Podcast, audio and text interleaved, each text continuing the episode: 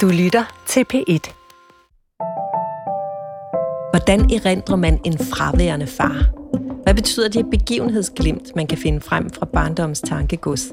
At der ikke var andet, eller det bare ikke var vigtigt nok til at bundfælde sig? Og hvilke konsekvenser har en forældres selvmord for et voksent barn? Christian Dorfs nye værk, Jeg slog min far ihjel, stiller mange spørgsmål. Og i næste halve time skal vi prøve at afsøge nogle svar om faderskab og erindring. Du lytter til Bogselskabet. Jeg hedder Anne Glad. Velkommen til dig, der lytter med. Og velkommen til dig, Christian Dorf. Mange tak. Jeg er virkelig glad for, at du har taget turen fra Testrup. Og kan du ikke lægge ud med at læse den første sætning? Jo. Min far går et par skridt. Han går et par usikre skridt mere ind i den anden stue og tager plads i sofaen over for mig. Og hvorfor er skridtene usikre? Jamen, det, det er de, fordi han, øh, han, han lider af Parkinsons. Øh, og øh, ja, så kan man nærmest ikke bevæge sig. Det er jo en forfærdelig en ond sygdom. Ikke? Det, det rammer forbindelsen mellem hjernen og bevægeapparatet. Mm. Så vi starter i den sidste del af hans liv øh, og jeres fælles liv. Øh, hvorfor var det her, vi skulle begynde? Øhm, det der med sofaen er sådan et, et centralt motiv i bogen, kan man sige. Mm. Øhm, og øh, det er ligesom, jeg ligesom slår en tone an her med det, og så dukker det op igen til sidst. Øh, den, den sidste del af bogen er mere lyrisk end den første. Den første er mere fortællende. Mm. Øh, og så bliver det sådan en musikalsk ting, tror jeg. Ikke? Øh, og, og den her sofa er også vigtig, fordi han ligesom er bundet til den. Ikke? Altså, øh, øh, det bliver sådan et sted, hvor han sidder og venter på at dø, faktisk. Ikke? Hvordan bliver det musikalsk? Jamen, jamen det, det gør det jo, øh, fordi den sidste del er meget lyrisk besværgende, kan man sige. Mm. Ikke? Og det, at man ligesom slår en akkord an, eller en lille melodistump, øh, som så bliver et tema, som man så kan vende tilbage til, øh, det er jo ligesom at komme hjem, når man så vender tilbage til det øh, sidst i bogen. Ikke? Ja, lad os lige prøve at sætte flere ord på, hvad øh, Jeg slog min far ihjel er for en bog. Fordi det er sådan en hybrid mellem en poetisk erindringsbog og så et langt digt. Ja, præcis. Jeg, jeg har jo ikke kaldt den, altså der står ikke digte på. Mm. Det var også fordi, det var jeg meget bevidst, fordi jeg tænkte egentlig, det her er egentlig en slags øh, prosa. Ja. Altså. Og så har den det her øh, selvbiografiske øh, udgangspunkt, som er jo er usædvanligt for dig øh, som forfatter i dit forfatterskab, fordi den øh, tager udgangspunkt i din fars sygdom, og øh, du beskriver det her med, at han føler sig spærret inde i et bur i den her øh, sygdom, og så hans efterfølgende selvmord i 2019. I første del, så er der glemt af erindringer fra barndommen i, øh, og ungdommen i 80'erne, og barndommen og ungdommen, begge dele præget af en lang skilsmisse. Øh, og så er der glimtene er sådan snapshot-agtige, og det viser en fraværende far og en mm. søn, der søger hans anerkendelse. Og så har vi den her anden del, som er båret af spørgsmål og søgen efter svar. Mm. Og blandt andet spørgsmålet, hvorfor tager din far livet af sig selv, og og hvor meget ligner du ham egentlig selv? Hvorfor begyndte du at skrive den her bog, da din far døde? Jamen, det gjorde jeg, efter han, efter han døde, der oplevede jeg egentlig noget, noget lidt mærkeligt, nemlig at jeg ikke følte nogen særlig sorg. Uh, og det synes jeg var underligt, fordi jeg elskede ham, beundrede ham. Han, han var en vigtig person i mit liv. Uh, så jeg tænkte, er det fordi, jeg har gennemlevet de her følelser? Øh, har jeg allerede mistet ham? Øh, og, og det bringer mig så tilbage til de tidlige 80'er, hvor mine forældre øh, forlader hinanden efter en meget lang skilsmisse. Jeg vil sige, de bruger 70'erne på at blive skilt, altså mm. et helt, øh, helt år tid, ikke? Øh, og det var også en anden tid, hvor, hvor, hvor det ikke var så helt så nemt at gå fra hinanden, ikke? Øh, og jeg øh, forsvinder lidt ind i, øh, i, i, sådan, i politik på den yderste venstrefløj af, og øh, også ind i noget violinspil. Mm. Øh, og så prøver jeg, så det er jo det, jeg prøver i, i, i første del, det er at ligesom løse gåden om ham. Altså, hvad, hvad var han egentlig for en? Hvordan kunne han fylde så meget mm. og være der så lidt? Mm. Og det er jo, altså, det med den fraværende far, det er jo en velkendt figur, så, og som både, det er jo både enkelt og kompliceret, ikke? Altså, fordi vi kender ham, ikke? Ja. Øh, øh, men hvad er det, der foregår? Altså, øh, det er som om sådan en far rykker ind i hovedet. Øh, Altså, når noget ikke rigtig er i virkeligheden, så, så, så, så rykker det jo ind i hovedet og fylder noget derinde, som, som øh, savn og håb, længsel og sådan noget. Ikke? Øh, Du skriver et sted, at du forsøger at rekonstruere sorgen mm. efter din forældres død. Som om det, det er forkert, det føles forkert ikke at føle sorg. Ja, det synes jeg da også, det, det gør. Altså, det virker da som om, man, er, man, er, man, er det fordi, man er, man er følelseskold, eller, eller hvad handler det om? Ikke? Øh, så jo, det, jeg tænkte, at, øh, at, at, at, at det egentlig dels øh, lidt af et tabu, ikke? Fordi man forventer jo, at man bliver meget ked af dem, men også et tab. Ikke? Jeg beskriver det egentlig som et tab, ikke? Mm. og det er derfor, jeg har den der formulering, han tog sorgen fra mig. Ikke? Mm. Han forhindrer mig i at føle, føle sorg. Øh, så ja, og rekonstruktionen er jo også en rekonstruktion af den der tid, altså, og øh, øh, det er også der, hvor jeg synes, den egentlig godt kunne have været en roman, hvis jeg havde været bedre til at huske, kan man sige, ikke? Men, øh, men det er jeg ikke særlig god til, og der kan poesien noget mere ligesom, øh, koncentrere ting, øh, sådan så man ud af nogle glimt fragmenter, jeg har faktisk nærmest skulle hypnotisere mig selv tilbage øh, til den tid. Ja, hvordan, hvordan, hvordan det, for det udtryk, det bruger du også i, øh, i bogen, ikke? Jo, øh, jo men altså, øh, øh, øh, den er også skrevet, jeg, jeg, jeg, jeg leger ret meget med tiderne i, i bogen, ikke? Den er jo både skrevet i nutid og datid, før nutid, før datid, og, øh, og øh, øh, det er også fordi, jeg prøver sådan, øh, ja, at, at, at trænge ind i det igen, mm. ikke? Øh, øh, øh, også fordi jeg er lidt dårlig til at huske, og især min far har, har jeg svært ved at huske. Øh, og så er det jo også nogle gange sådan en eksplicit stemme, der ser tilbage på det, ikke? Så, så, så, så jeg leger egentlig meget med tiderne, og jeg synes, det er interessant, fordi det er jo sådan, litteratur er. Litteratur handler jo om noget, der er sket. Som regel skriver man i datid, men det læses egentlig som dramatisk nutid. Men, men uh, litteratur handler om noget, der er sket, men så skal man have det til at ske igen. Ikke? Den mm. der dobbelthed af, at det er jo sket. Man ved det godt, man læser en bog, man ved godt, det foregår ikke nu. Men hvis man, man, skal, man skal alligevel læse den, som om man sidder med livet i hænderne, så at sige. Så helt konkret, hvordan har du så arbejdet med at, at genkalde dig de her erindringer? Altså, hvad har du, har du talt med nogen? Ja, jeg har talt med min, altså, min søster især, ja. som, som, som altid har været sådan familiens hukommelse. og, og, og, og, og, og, og tidligere talte vi meget om vores familie og vores forældre og deres skilsmisse og videre. Så, videre. så mistede vi lidt kontakten desværre. Så hende har jeg ligesom, jeg har genoptaget kontakten lidt til, altså, fordi hun kan huske ting, så der er også nogle ting, jeg har brugt, som jeg ikke kan huske. Mm. For eksempel, at min mor splittede deres seng ad, da min far øh, tog til USA uden at sige det. Øh, men der var jeg heller ikke ret gammel. Og, og det har jeg stået og kigget på, sådan ja. helt må, måbende, ikke? Øh, så, så, så, så det har været en metode, og så også sådan lidt nærmest sådan, ja, sådan et øh, suggesivt forsøg til mig at bringe mig selv tilbage i, i især de der rum.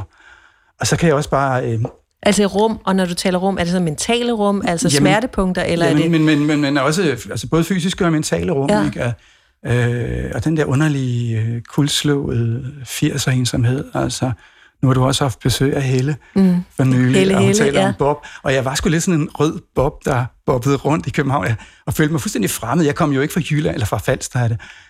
men jeg følte mig alligevel fuldstændig fremmed i København på sådan en underlig måde, fordi, jeg, fordi, fordi øh, det, jeg lavede, var så ensomt. Mm. Øh, gik ud af 9. klasse, og så brugte jeg et år på at være øh, sådan, sådan fuldtidsaktivist.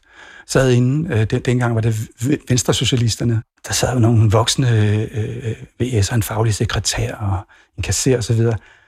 Og så fik jeg sådan et lille, et lille kontor sådan på størrelse med et kosteskab, hvor jeg sad med min røde IBM-skrivemaskine og, og skrev mødereferater og mødeindkaldelser og og vi lavede noget, der hed rund, rundringning, hvor man skulle ringe rundt, fordi folk ikke kom til møderne og sådan nogle ting. Så, så det, var, det var meget specielt. Øh. Men det virker nærmest som en flugt, du foretager fra, fra jeres hjem, fra din barndomshjem, der da du er 15-16 år. Mm-hmm. Hvorfor flygter du? Jamen, jeg flygter jo fra den der skilsmisse, kan man sige, og fra den der baggrund, og det, der kan man sige, at den yderste venstrefløj tilbyder noget, altså til, tilbyder mig her, at jeg, jeg kan lægge alt bag mig mm. og ændre identitet, ikke?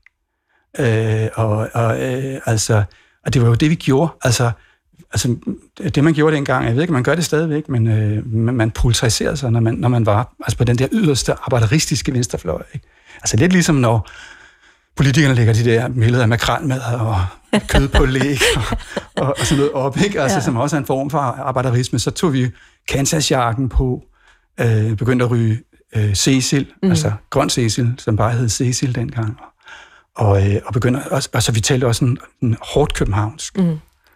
øh, med flade af. Øh, så var vi, altså, det var enormt skamfuldt at komme fra Nordsjælland. Øh, men der var rigtig mange, øh, også i besætmiljøet var der rigtig mange, øh, der kom fra sådan brudte øh, sådan overklasse- og middelklassefamilier i, i Nordsjælland. Hvad gav den nye identitet der med videre i livet? Jeg synes, det var... Altså, nu, nu lyder det som om, det var rent dogskab, når jeg taler om det. Ikke? Også, det er jo altid... Altså, når man ser tilbage på sådan noget, så virker det jo latterligt, ikke?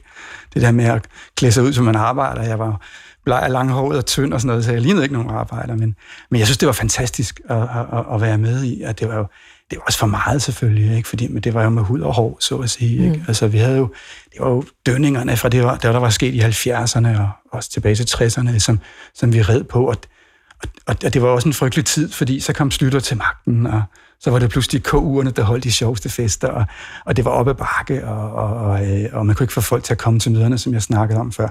Så, så det var jo både en, en fantastisk og en frygtelig tid. I den anden del af, af, af, din, øh, af dit værk, øh, Jeg slog min far ihjel, der er der en masse åbne spørgsmål. Jeg har ikke øh, tal på spørgsmålstegne, men der er mange spørgsmål. Ikke? Hvordan vil du selv beskrive den her anden del af værket?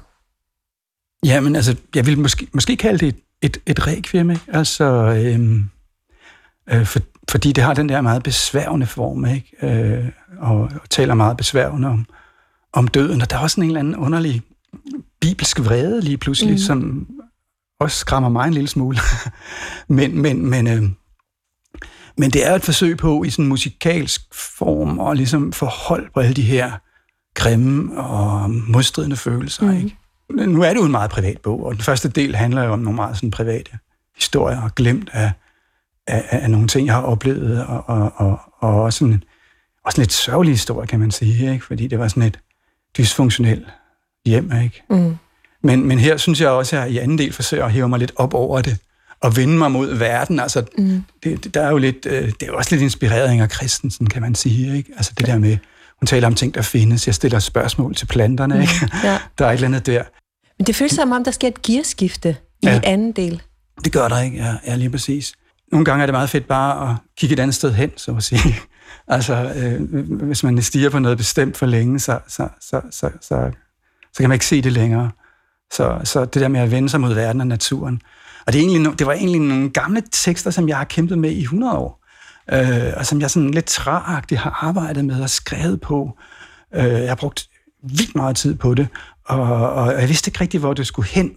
Øh, og så pludselig, efter min far døde, så kunne jeg pludselig placere det, øh, og så, så sætte det sammen, sådan så det går over i øh, de her tekster, der handler om, at han stadigvæk sidder i den sofa og, og øh, har besluttet sig for at afkorte sit liv, og øh, den her øh, snak, jeg har med ham om det, og, og, øh, og den her underlige drøm, hvor jeg slår ham ihjel, hvilket er paradoxalt, fordi jeg prøver at tale ham fra det, samtidig så nedkalder jeg et fadermor over ja. ham. Det er virkelig underligt. Øhm, Ja, for, for den her øh, drøm, du beskriver, mm. øh, der får man jo nærmest sådan indtryk af, at man skal tage titlen på bogen helt bogstaveligt, Jeg slog min far ihjel. Ja. Øh, men du var ikke til stede, da din far døde. Nej, det var ikke mig, der gjorde det. Nej. men, men, men samtidig så har du også den her øh, samtale med ham om, at et liv skal leves til ende, øh, ja, ligesom ja, en teaterforestilling ja. skal ses til ende. Var aktiv dødshjælp noget, du diskuterede med din far? Ja, i høj grad, fordi han, han, han i tale satte det selv, altså allerede sådan, i hvert fald et halvt år i, i forvejen, ikke? Øh, og, øh, og, og jeg, jeg altid synes det var helt okay, altså hvis, det må folk selv om og sådan noget, Øh, øh, øh, altså hvis ikke de vil ende som en grundsag, så kan jeg godt forstå det. Det kan jeg også godt. Øh, men men, men, men, men øh, øh, når man selv bliver konfronteret med det, så, så, så, øh, så synes jeg, det bliver mere kompliceret. Mm. Øh, og der er i hvert fald to ting, jeg synes er vigtigt. Og det ene, det er, at man skal ikke gøre det, fordi man ikke vil være til besvær, eller fordi man er deprimeret. Mm. Øh, man skal gøre det, fordi man er færdig med at leve, og man er klar til at dø. Og det andet er, at man skal tale ud med sin nærmeste. Mm. Og det var noget af det, jeg diskuterede med ham, som, som jeg synes var svært, altså at komme til, ikke?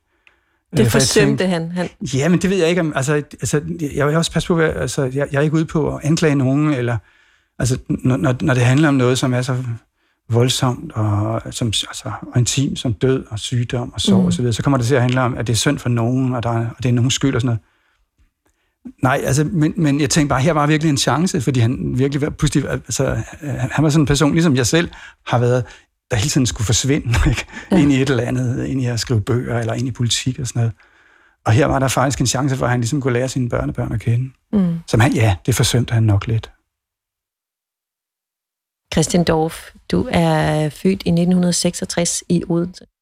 Du er opvokset i Nordsjælland, og så er du uddannet på forfatterskolen, og så er du kantfil fra i Dansk for Aarhus Universitet.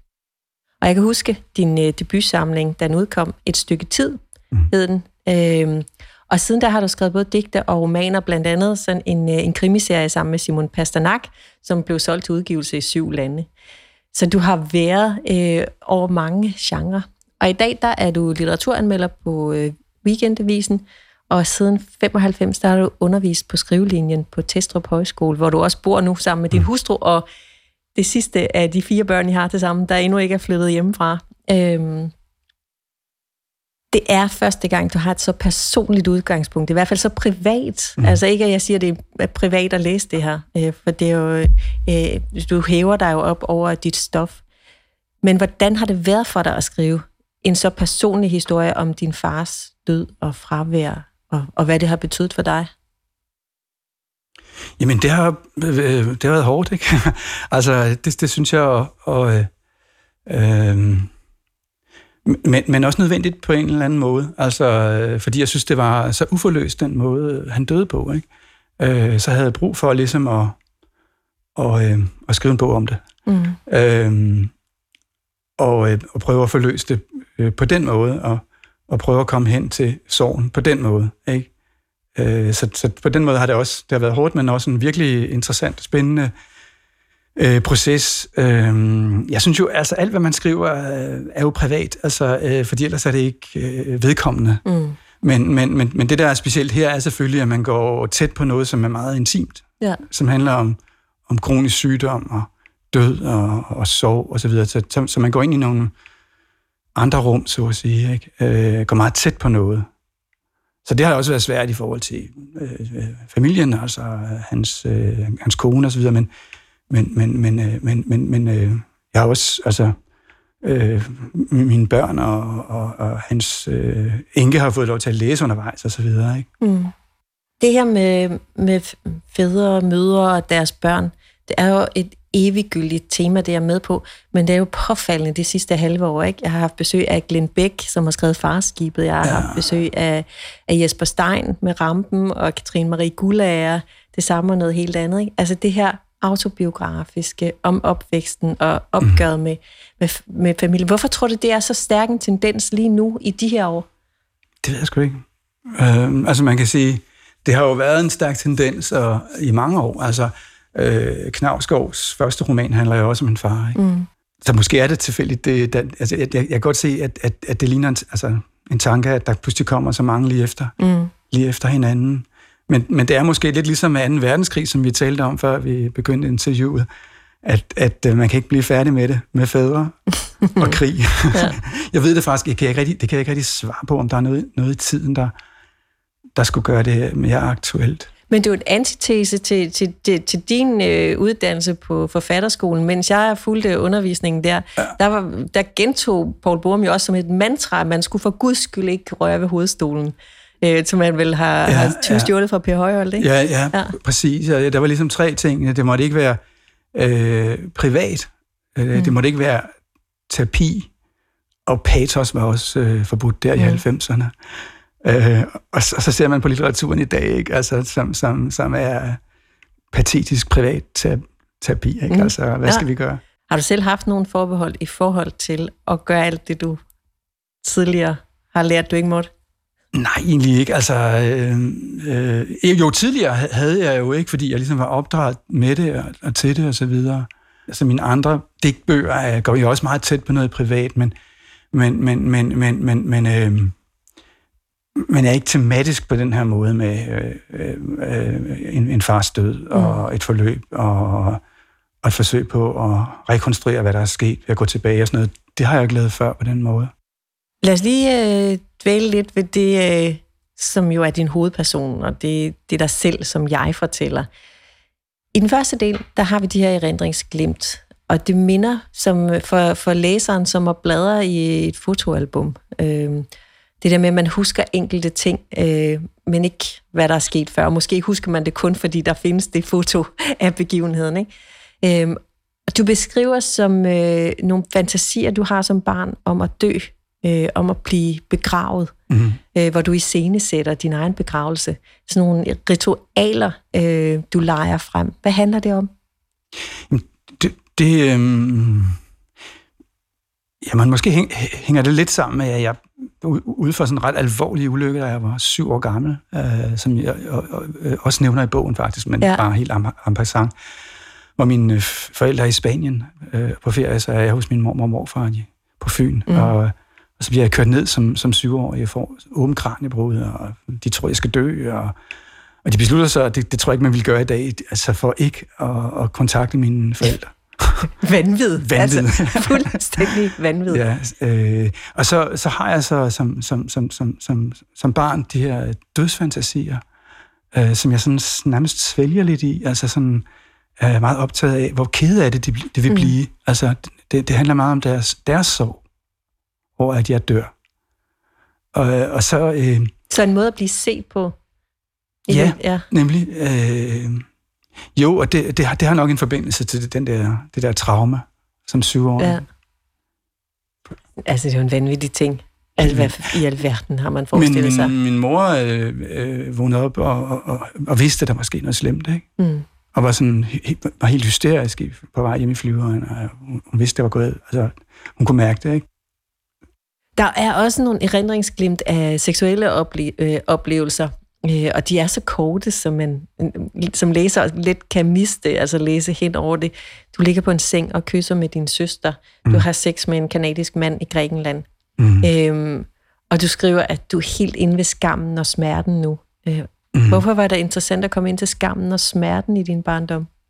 Jeg tror også, det handler om, at, at, at, at når man øh, skriver en bog, som jo også øh, sprætter noget op. Altså, her er det min far, jeg sprætter op på en måde, så, så, så, så er jeg også nødt til at gribe lidt i egen barm. Ikke? Altså, fordi på et tidspunkt siger jeg netop til ham, mens jeg sidder og snakker med ham, øh, at vi er inde ved skammen og smerten. Mm. Og så siger han, nej. Ikke? øh, og øh, øh, så, så, så, så jeg er også nødt til at blotte mig selv. Jeg er nødt til at give noget af, af mig selv. Og det er blandt andet de der øh, seksuelle øh, minder med søster og en kanadisk mand og så videre. Ikke? Øh, I sådan nogle glimt lige præcis, mm. ja. ja. Øh, er du blevet klogere på din far under arbejdet med den her bog? Ja, altså nu lyder det, nu snakker jeg om, om at løse gåden om ham og sådan noget, og det er jo ikke fordi, så er det heller ikke mere mystisk. Altså, så jo, helt sikkert. Det, det, det, jeg synes, jeg har, jeg, jeg har forløst nogle ting med det. Øhm, jeg er glad for, at jeg har skrevet den bog på den, på den måde. Du har været så, så venlig at sende mig et foto fra dit arbejdssted. Og det er, det er ikke en munkecelle, men det er altså et ret rent rum. Der er et, et sort skrivebord med øh, din uh, Mac, uh, mm. der står uh, en, en lækker uh, skrivebordstol i sådan noget konjakfarvet læder, uh, og et, et kunstfoto på væggen. Ja, ja. Jamen det er, det er, det er, det er hjemme, altså i, i, i, i, i vores hus. Ikke? Ja.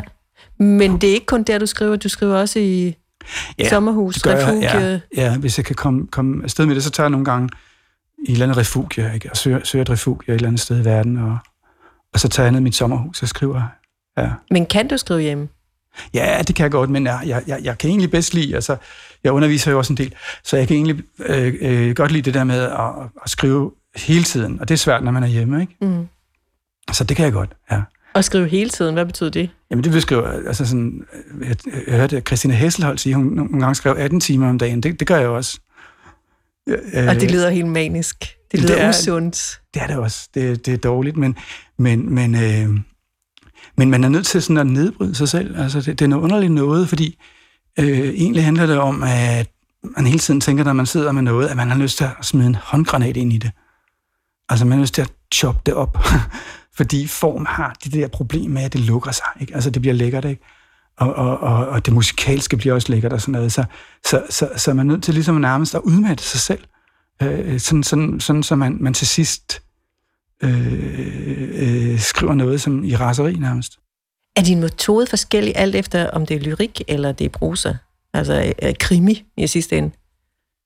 Ja, altså egentlig så er det sjovt. Jeg skriver egentlig øh, lyrik hurtigere, fordi øh, jeg har bare erfaring med, at man kan, altså øh, det onde er, når man har skrevet noget her, som den her bog, det man har skrevet på fem minutter, det bliver stående. Det man har brugt 100 år på og gennemarbejdet og rettet i, det dør, eller det, det, det holder ikke. Øh, så jeg sidder faktisk og skriver bare derudad nærmest sådan automatisk skrift, hurtig, hurtig skrivning. Øh, og så lige pludselig kommer man i en eller anden zone, hvor man mærker, ah, nu sker der noget spændende. Og så er det, man har lyst til at øh, gå ud i køkkenet og kigge i køleskabet, fordi det er også ubehageligt at være i den der tilstand. Men, men, men så ved man bare, at der er nogle linjer her, ikke? Øh, og så kan jeg ligesom fisk, fisk det ud bagefter, læse det igennem. Så, så jeg skriver øh, poesi hurtigt og prosa langsomt. Lad os, jeg kunne godt tænke mig også lige at vende, hvordan øh, den ser ud. Øh, din, øh, din bog her, Jeg slog min far ihjel, den er kvadratisk, øh, blommefarvet i bunden og med en pink øh, håndskrift ovenpå, hvor der står, jeg slog min far ihjel. Hvis håndskrift er det? Det skulle have været min, faktisk. Øh, men øh, men øh, jeg fik hjælp af en af mine venner, som er billedkunstner. Øh, Niels Pukholm hedder han. Og han ville egentlig bare vise mig, hvordan jeg kunne gøre det. Så gjorde han det på sin iPad med, en, med sine lange fingre. Sig bare fuckfinger. Fuckfinger, ja. så gjorde han det sådan, uh, og, og, så, og så, øh, så forsøgte jeg så at skrive det sådan, øh, ikke med mine fingre, men bare med en øh, chusek. Øh, og det blev bare ikke fedt. Og, og så øh, fandt vi ud af, jamen, det han havde lavet sådan på et sekund, mm. apropos det der med, det man laver hurtigt, det er det fedeste, det var meget federe. Og så brugte vi det i stedet for. På bagsideflammen, der er der et foto, mm. øh, som også er sådan et snapshot, øh, hvor der er lidt for meget loft med, mens så sidder hele familien. Hvad tænker du, når du kigger på din far på det foto? Jeg synes, han ser, han ser frygtelig ung ud, ikke? Ja. Og, og sådan lidt bleg, ikke? Altså, og har det der sådan lidt, ja, øh, som om han er ved at forsvinde, ikke? Det er også derfor, det er et meget fedt billede til den her bog, ikke? Den, den, den lidt øh, røgagtige far, der, der er ved at falde, falde ud af billedet, så at sige. Og så her til sidst, Christian Dorf, der har jeg bedt dig om at, øh, at tage en helt anden bog med, øh, som du kunne tænke dig at anbefale til bogselskabets lyttere. Hvad er det, de skal læse derude? Det er også lidt, lidt, lidt reklame for en, en, en, en genudgivelse, faktisk, mm. ikke? fordi det er øh, Brødrene Karamazov af mm. Dostoyevsky, og øh, den, den, den kommer nu her i, i maj i, i Rosinantes øh, klassikerserie, øh, og den har jeg skrevet forordet til. Mm. og øh, jeg har ikke læst øh, Dostoyevsky siden jeg var 20 år gammel, og jeg har altid tænkt, det er sådan lidt noget, man læser, når man, når man er, er pur ung og sådan noget. Øh, men jeg synes, det var, det var en fest at læse den igen. Altså, det er jo sådan en skrummel af en roman på 900 sider, og øh, altså, romanen er jo sådan historisk en, en bastard, og, øh, sådan en pulterkammer, hvor man smider alt det hen, som ikke kan være i de andre genrer.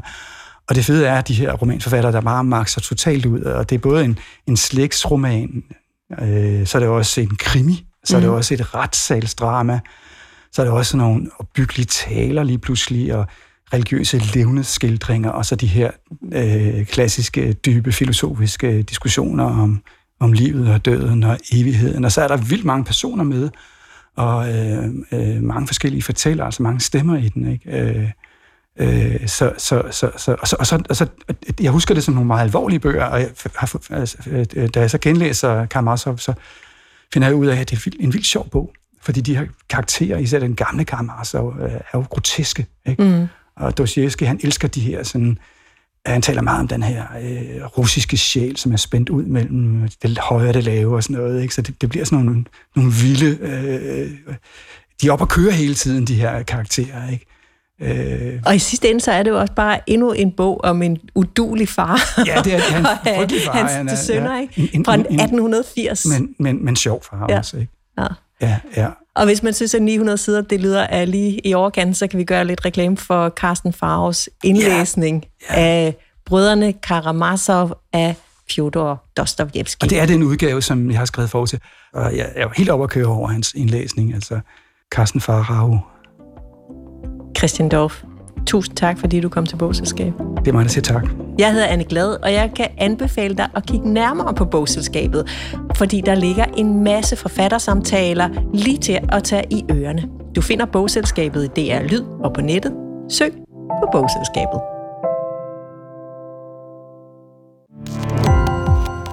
Gå på opdagelse i alle DR's podcast og radioprogrammer. I appen DR Lyd.